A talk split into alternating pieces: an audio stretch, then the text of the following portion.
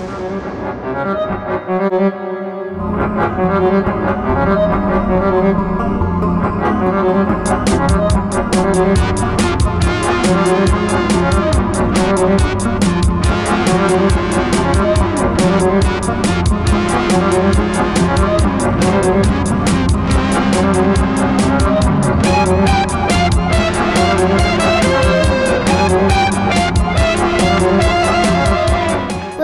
critters and creeps, to the next episode of Cadaver Cast. I'm Al Burnham. And I'm his dad, Jeff Burnham. This week, we're talking about a really cool movie, a movie we have a lot of fun with, one that Alistair actually only saw for the first time pretty recently. I saw it at my first time at my grandma's house. Yep, and what's the movie called? Tremors. That's right, this week we are talking about the 1990 creature feature, Tremors. Now, Alistair, you were really excited when I suggested we watch Tremors this morning and record it for the podcast. I think that's my favorite movie. Oh, this is your favorite movie? What happened to Dracula? Those are my both favorite. Yeah, Dracula and Tremors? I think. So, what is it about Tremors that gets you so excited? Why do you like this movie so much? I like where the graboid um, like pulls the drill away. The jackhammer? The the jackhammer was drilling through, and then he caught the thing, and then drilled it away with the guy. Whoa. What else do you like? I like when when he like gets out of the way of Stumpy, and then Stumpy falls into the thing. Off of the cliff? So like he goes into the cliff, onto the rocks, then he dies. Sure. Then he goes into the cliff, then he dies, but there's no blood. Then he falls onto the rocks, but he's still dead, but the blood comes out. yeah, yeah, absolutely. So, yeah, as with uh, every episode of Cadavercast, there will obviously be spoilers about the movie. Whoever watched this, don't tell anybody that haven't watched it. Just talk about parts they've just seen about. And don't talk about the parts they haven't seen. That's spoiling. Exactly. So there's a lot of cool stuff going on in this movie. It's a really well written movie. The monsters look great and they're practical effects. And boy, does the movie have a great cast. So the movie stars Kevin Bacon and Fred Ward as Val and Earl. Val and Earl are a couple of handymen and they do odd jobs around this little Nevadan town called Perfection. The town of Perfection has a population of maybe like 12. And among the population are characters played by the likes of Michael Gross, Reba McEntire, and Victor Wong. Victor Wong, you might have recognized Al from Big Trouble in Little China. Who is he playing? He played Walter. He owned the store and he was eaten by the graboid inside the shop. Oh yeah. But Tremors is a really good movie, and I think only recently have people started to actually give it the credit it's due. And by recently, I mean in the last like year or so. Before that, I don't recall seeing many people talking about it at all. So, Al, why don't you get us started here by telling our listeners what happens in Tremors? What's the movie all about? Tremors is all about giant worms eating people.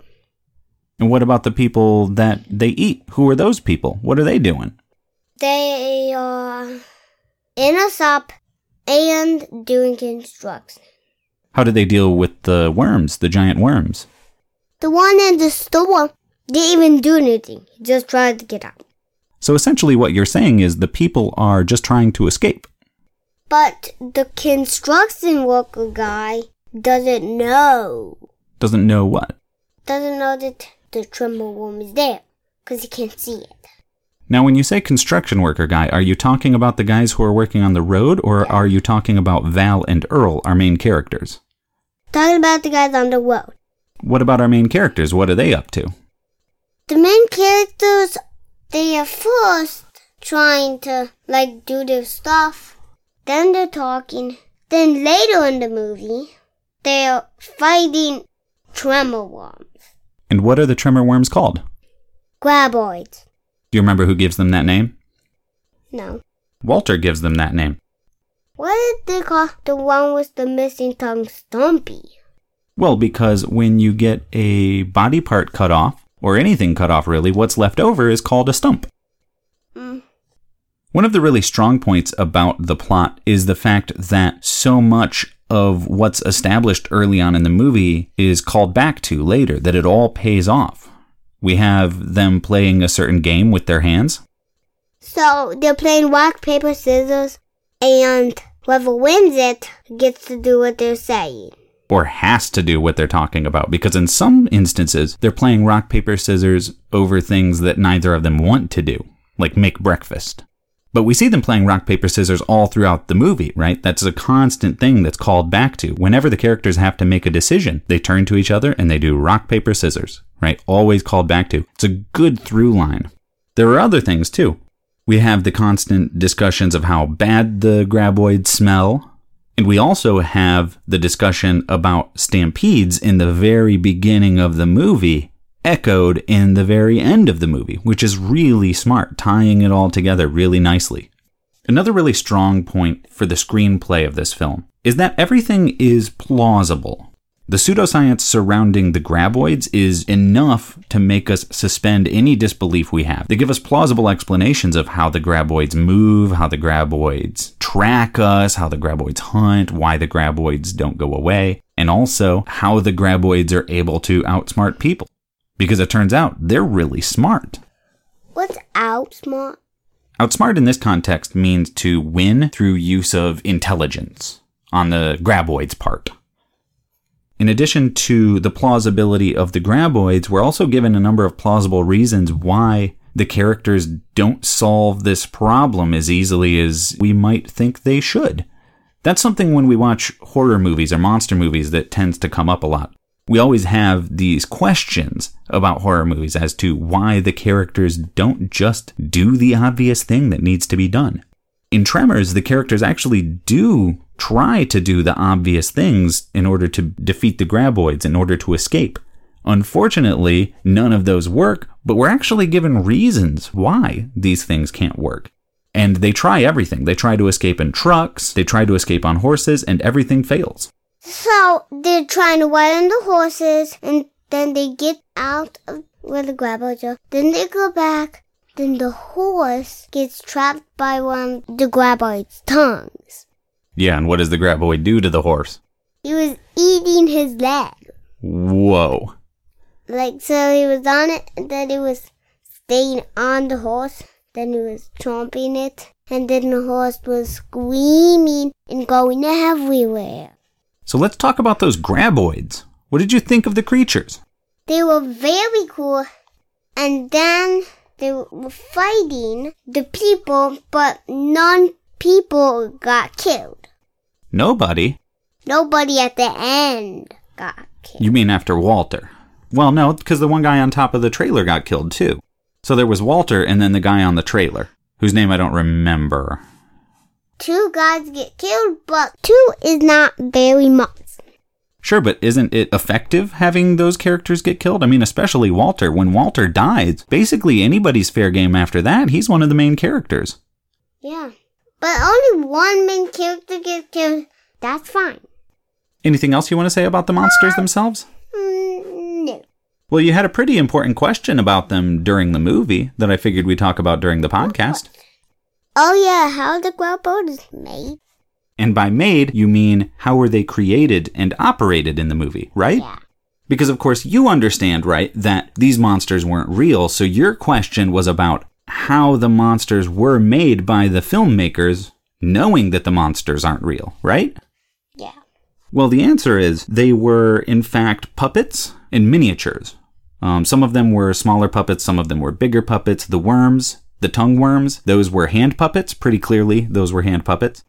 We had bigger puppets made to burst out of the ground, right? Bigger puppets, maybe animatronics. I don't know if they had any animatronics in them, but those were certainly puppets as well. And we also had miniatures. The most notable miniature in the movie is in the scene in Bert and Heather Gummer's basement, right? That one that burst through the wall that was a miniature because they couldn't slam a giant graboid puppet through a real wall. They used a miniature to go through that little wall. But the way that they filmed it makes it look like it's a full size graboid. Yeah. So they pretend that they put a wall, but it's really not a wall. Well, it's a wall, it's just a miniature wall. How do they create the wall? Well, they build it in miniature. They build a really small wall. It would be the same way that you'd build a big wall, except you'd build it No, tiny. no, no. Like when they're sewing the wall in the movie. You mean how do they make it look like a big wall? Yeah. Ah, that's a really good question. They do an incredible process shot where they pan from either the person to the graboid bursting through the wall or vice versa, in which they actually pan between a miniature and the full size people. So that in the same shot, we have the full size people and a miniature, which immediately conveys to us as the audience, conveys to our brains that these things are in the same room and that this is the relative height of the people to the graboid. Make sense? Yeah. Should we talk about Stumpy? Yeah. Stumpy was a great graboid. Stumpy lived for a long time. And who was Stumpy? Um, Stumpy was the one with a missing tongue.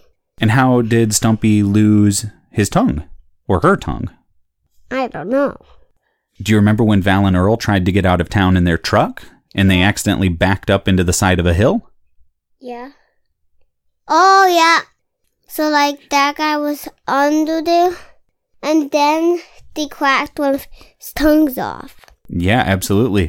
Before Stumpy became Stumpy, Stumpy was the graboid that grabbed on to the axle of their truck, but they drove away and ripped its tongue off, so it became Stumpy. And the cool thing about Stumpy is that Stumpy is, as Alistair pointed out, the graboid that lives the longest. Yeah. At the last minute, he was the last one to get killed. And this is something that you see a lot in 80s creature features, especially, where you'll have a bunch of monsters of one type, but you'll have one that stands out from the other. Maybe it's missing an eye, maybe it's missing a tongue, like Stumpy, or Or in, living the longest. or living the longest, but it always has a defining feature that makes it different from the other ones, like gremlins. Do you remember the main gremlin? The little gremlin is the main. The main gremlin was named Stripe. Do Why? you, do you remember why Stripe was named Stripe? Oh. He's called Stripe. Cause he uh, doesn't have a stripe. It's like a mohawk. That's right, he has a mohawk, and so he's named Stripe. Because before Stripe becomes a gremlin, right, Stripe and the other gremlins look like Mogwai. Only that particular Mogwai has a stripe of white on the top of its head that sticks up a little bit like a mohawk. But then when it becomes a gremlin, still has a mohawk. So this is similar to that. Instead of Stripe, we have Stumpy in Tremors. So I guess like Stumpy's the leader. In a way, yeah. I mean, I don't think any of the Tremors is particularly leading the others, but Stumpy does prove to be the most intelligent. Stumpy's the one that outsmarts them in the end. And do you remember what happens when they try to get Stumpy to eat the bomb? So he likes to eat it, then spits it out. Yeah, exactly, and blows up all of their other bombs. That's pretty smart. But then when it blows up all the other bombs, he's dead. Right? No, he gets killed by he falls out of the cliff. Yeah, absolutely. Yeah. One of the things I like about the graboids being so smart, and I don't know if you really appreciate this yet, Alistair, but the graboids being smart means that our main characters, that all of our characters, end up able to be smart too. So like the graboids teach the humans how to be smart. Cause they're smart too. In a way, yeah, because the smarter the graboids get, the harder the humans have to try to outsmart them. They have to keep coming up with new plans to try to outsmart them because these graboids, in spite of the fact that there are only four graboids at the beginning of the movie, these graboids are actually really smart, and every time they take out one graboid one way, the other ones figure that out fast. So this means Okay. that our main characters can actually be smart characters and we don't have to constantly be yelling at the screen, right? They always do what is ostensibly the smartest thing to do in that particular moment. Unless they make mistakes, of course. the graboids get smart, but later in the movie, they don't know the graboids is there. But the graboids are still on the ground. You're talking about when they're on the rock. Walk. When everybody's on the rock in the end. No. No, when they don't know they're there. When they're on the ground, they're not doing anything when it starts. Oh, so you want to talk about the beginning of the movie before we actually see the graboids? Yeah. Well, that's a good thing to talk about, actually, because that's something else I really like about the movie. We actually don't see a graboid for quite a while in the movie. Do you want to take a guess as to how many minutes it is into the movie before we actually see a full graboid, not just a tongue? Uh, in my grandma's one, we see a guy um getting air from very far away, but that's bigger. In our one, it doesn't show that. It may just be that we're actually closer to the TV in our living room than in Grandma's living room. Yeah. It isn't until 33 minutes into the movie before we see a full graboid. 33 minutes. And this movie has a running time of 1 hour and 35 minutes. Yeah. So that's a long time without the graboids in it, which helps build the suspense for when the graboids do actually show up. And before we actually see the full graboids, we get a lot of really spooky scenes. You mean when we see the graboid's parts? Yeah, like when we see the full graboid, not just the tongues. Yeah. The tongues are so spooky. Yeah, and we see the tongues a lot before we see the full graboid. We just see the tongues and just people getting eaten when we don't see the graboid. And then we see a full graboid trying to get the people. Then the graboid just goes right back underground. That's when we see the first full graboid is when they're on the horses and they get kicked off of the horses. And the graboid jumps up, and then when they run away, the graboid goes back underground to catch them. Which actually brings me to another thing that I like a lot in the movie, which is the graboid cam, where we see from the graboid's point of view underground in the dirt moving really, really fast towards people. That's pretty cool. No, we see it like more than one time. Yeah, I think we see it twice throughout the movie. I remember oh. noticing twice this time, but I might have been looking away or writing down some notes and missed one. I think you've seen two of them. Two, three, two or three. Now, once we do finally see the graboids attack people, what time of day is it? Daytime? Daytime. Sunday? Yeah, the sun's out. And that's something you don't expect. Sunday, I guess. Sunday. It has to be. yeah, but it's during the day. And that's important to note because in a lot of monster movies, the monsters don't attack except at nighttime because that's theoretically when it's spookiest. But in Tremors, they don't attack until it's day. Though we do see them attack people at nighttime, the main attacks in the movie are all during the day. Part of the night is when they're like looking at stuff and then they see the thing that's not there. The thing's underground, the, the guy appear, and then the tremor eats the guy. Yeah, the doctor. The doctor. Yeah, the doctor and his wife, Yeah. which is at nighttime. But yeah, so that's the doctor and his wife, and they are attacked at nighttime, and that's the only attack that we see at night. All of the other attacks are during the day, which makes a lot of sense because people aren't moving around too much at night, and the graboids track people using sound. But at the night, other people awake, but we don't see them moving. Sure, like when they're on the rock, for example. Yeah. Do not many people move. Mm-hmm. They're just throwing bombs. They're just throwing bombs. There was two graboids, and then then they throw the first bomb at the first one. Stumpy's left, but Stumpy gets killed into a long time. Cause he's the smartest. Stumpy's the smartest. Yeah, absolutely. What's cool about the graboids attacking during the day is that even though usually monsters in movies attack at night because then it's harder to see them, the graboids attack during the day and we still can't see them. And why can't we see them? They're underground. It can still be spooky during the daytime scenes because we don't know where the graboids are. They're underground, and then the people up here, and then the graboids just came out of nowhere. Well, how do our main characters avoid being eaten by the graboids? When they're stuck on the rock, they're stuck on the rock because the tremors are gonna like go under. But one time, the tremor just come to the rock. How do they get off of the rock and get to the truck, though? So the lady goes to get the paw, and then the other guy gets two paws for the other guy. Then they swing one to one, but the then they keep swinging, swinging, swinging, swinging. Boom! Boom, boom, boom, boom, boom, boom, boom, boom, like walk to walk until they get to the last one. And it's not exactly swinging. What they're doing is called pole vaulting. What's pole vaulting. It's where you have a pole and you vault over something. In this case, they're using the pole to vault over the gap between rocks.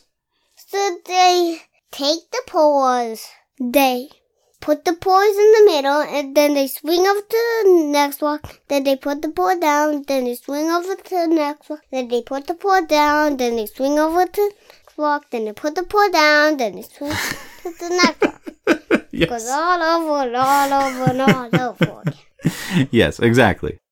So, my question for you, Alistair, having seen the movie twice now yourself, is who would you recommend this movie to? Would you recommend this movie to kids? All kids did like monster movies. Well, yeah, that makes perfect sense to me. Any kid who likes monster movies is bound to like Tremors. Yeah. They bout to like Tremors because it's the best movie in the world. It's the best movie in the world? Well, hmm. that's pretty high praise. Yeah. There are a couple things in the movie that I should point out for any parents listening. There is some swearing in the movie. It's rated PG 13, which limits the swearing to one F word. There is also some language of an adult nature that isn't too bad or even that noticeable. And there is some gore. Most of the gore in the movie is graboid gore, though we see a lot of graboid guts flying around. But we do have some stray brain matter at one point, What's brain matter? like pieces of somebody's brain. Another thing I want to point out to anybody listening is that if you decide to buy this movie on home video, do not buy the DVD circa 1998. The DVD is non anamorphic, which is a huge pain in the butt if you're trying to watch this on a widescreen TV. That means you're going to have to zoom in on the image rather than the image filling the screen itself, and the resulting image is going to look terrible. That's how we had to watch it today, and it's super pixelated, super gross looking. I don't recommend it. Just kick in the extra few bucks for the Blu ray. It looks not good, but it's still a good movie. My grandma and me watched the same one as we did. You sure did. Um, grandma has the same movie. Where do you think I got my love of monster movies from? Grandma. Yeah? I grew up watching all these movies with Grandma. Monster movies. Lots of monster movies. Absolutely. Hey, Dad, one day can we have monster movie day where we where we watch just monster movies? Sounds awesome, man. Yeah. All right, now I think it's time to talk about the movies. Beast the best. That's right. It's time for the Beastly Best. Alistair, do you want to go first? What do you think is the best monster moment in the movie? The best is where Stumpy is like working the store and he's like putting it down, flopping, flopping, flopping it around. That's a good moment. Flopping it around. Yeah, that's a really cool scene because Stumpy and the other graboids at that part actually figure out how to break a building down. And so they start breaking the store apart and the whole roof is caving in and the characters don't have much time to act. It's it's just Stumpy. He's just moving it around to get the people off. Actually, I think you're right because Stumpy's under the store and the other one is underneath Nancy's house trying to pull her house down. So they're both trying to put the store down and the woman's house down. But Stumpy's trying to sake it to get it down. And then the other's trying to sake it to get it down. They're both trying to do the same thing, right? Yep. My choice for Tremors Beastly Best is probably going to have to be breaking through the wall of the Gummers rec room. I mean, that may be a totally cliche answer, but that is, to my mind, the coolest moment when it bursts through the wall and they have to shoot it to death. That is the coolest scene. So they shoot it, but they they have a bunch of guns, and then the ladies run out.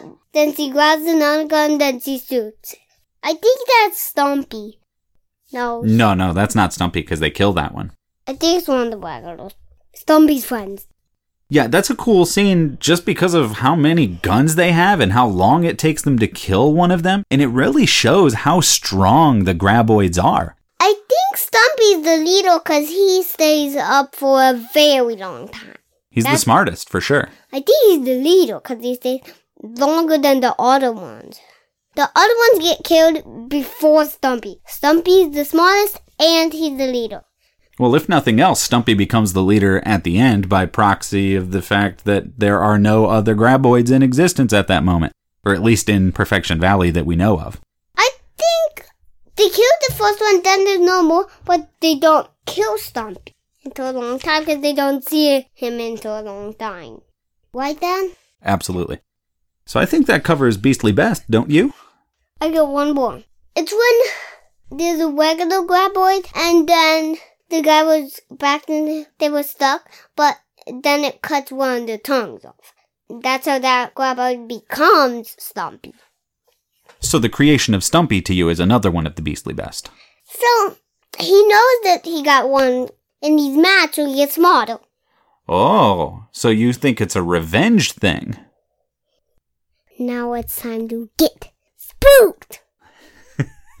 I got, I got stuff. All right, Alistair's going to start. Alistair's going to tell us what he thinks the spookiest moment in the movie is. I think the spookiest moment is when the guy gets Aiden and then they like take the hat off by the seat and then it gets me scared too when they get scared. yeah, that that's the spookiest. This man is tending to his sheep and he gets pulled underground by a graboid. And when Val and Earl find him the next day, I think, all they see is a hat on the ground and they're like, what's going on here? So they pick up the hat and what do they see under the hat? His head. Just his head. That is a spooky moment. I agree. But then the seeps can't move. I think the same graboid just eats the sheep. Yeah, the sheep are pretty messed up. Yeah, 'cause there's no room for them to go. And then the guy gets eaten. And then the, all the seeps get Aiden 'cause the seeps have nowhere to go. As a kid, the spookiest moment to me was when the doctor and his wife get killed by the graboids. Yeah. because it's nighttime and we don't know what it is and the guy gets sucked under and he's screaming as the graboid's pulling him underground and then what happens to her she goes into the car. And then the graboid comes out. Then she's locked in there forever. The graboid's tongues are like on the car. and what do they do Oh, so like it gets put on the ground because the tongues put it on the ground, and then the next morning they dig and then they find the car on the ground. exactly so that's the moment that as a kid spooked me the most as an adult though i find walter's death to be the most unsettling thing in the movie I don't know if it's necessarily spooky, but Walter's such an important character in the movie, and he's played by Victor Wong, who I love. And his death really does get to me. That is really unsettling. The way he's basically swallowed whole by this graboid and his leg is sticking out of its mouth as it's like pulling him in. That's pretty unsettling. I don't know if I would describe it as spooky, but it does raise the stakes for the rest of the movie. Walter's death to me is scary. Yeah, so I'm right in saying that's spooky? Yeah. So it comes out of the door, then it tries to get Walter's, then it gets Walter's legs, then they try to pull him, but the graboid keeps him and then swallows him. Yeah, so that's pretty horrifying. Anything else you want to say about Tremors before we wrap this up? No. All right. Well, I guess that's it for this week's Cadavercast. If you have any questions for us, you can hit us up on Twitter at cadaver underscore cast, or you can email us at cadavercast at gmail.com. And that's cadavercast, one word there, no underscore. And with that, I think it's time to sign out. You've been listening to Cadavercast. I'm Al Burnham. And I'm his dad, Jeff Burnham. We want to thank you for listening. Thanks, everybody.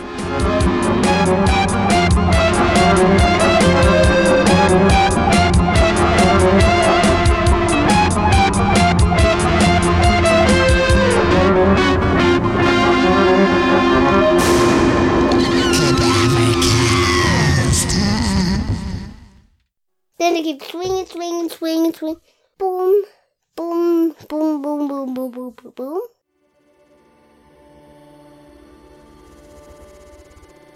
Hey, Al, I've got a question for you. Yes. Do you like podcasting? Yes. Do you want to go to college someday?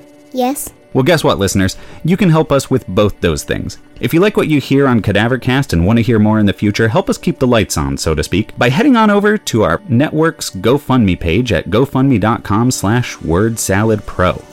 Any donations you make there go towards supporting the amazing content at Word Salad Productions. But that's not all. We here at Cadavercast aren't doing this podcast to get rich. I mean, if I wanted to get rich, I wouldn't have gone into education, right? No, this is about nurturing my relationship with my son Alistair and helping him grow up to be as critical and well spoken as humanly possible. That said, I'm pledging here that any money the podcast brings in over basic upkeep will go straight into Alistair's college fund. So, if you want to help us keep the content coming and support this little guy, who I hope you find as sweet and entertaining as I do, head on over to gofundme.com slash wordsaladpro and donate today. It's for our Bona.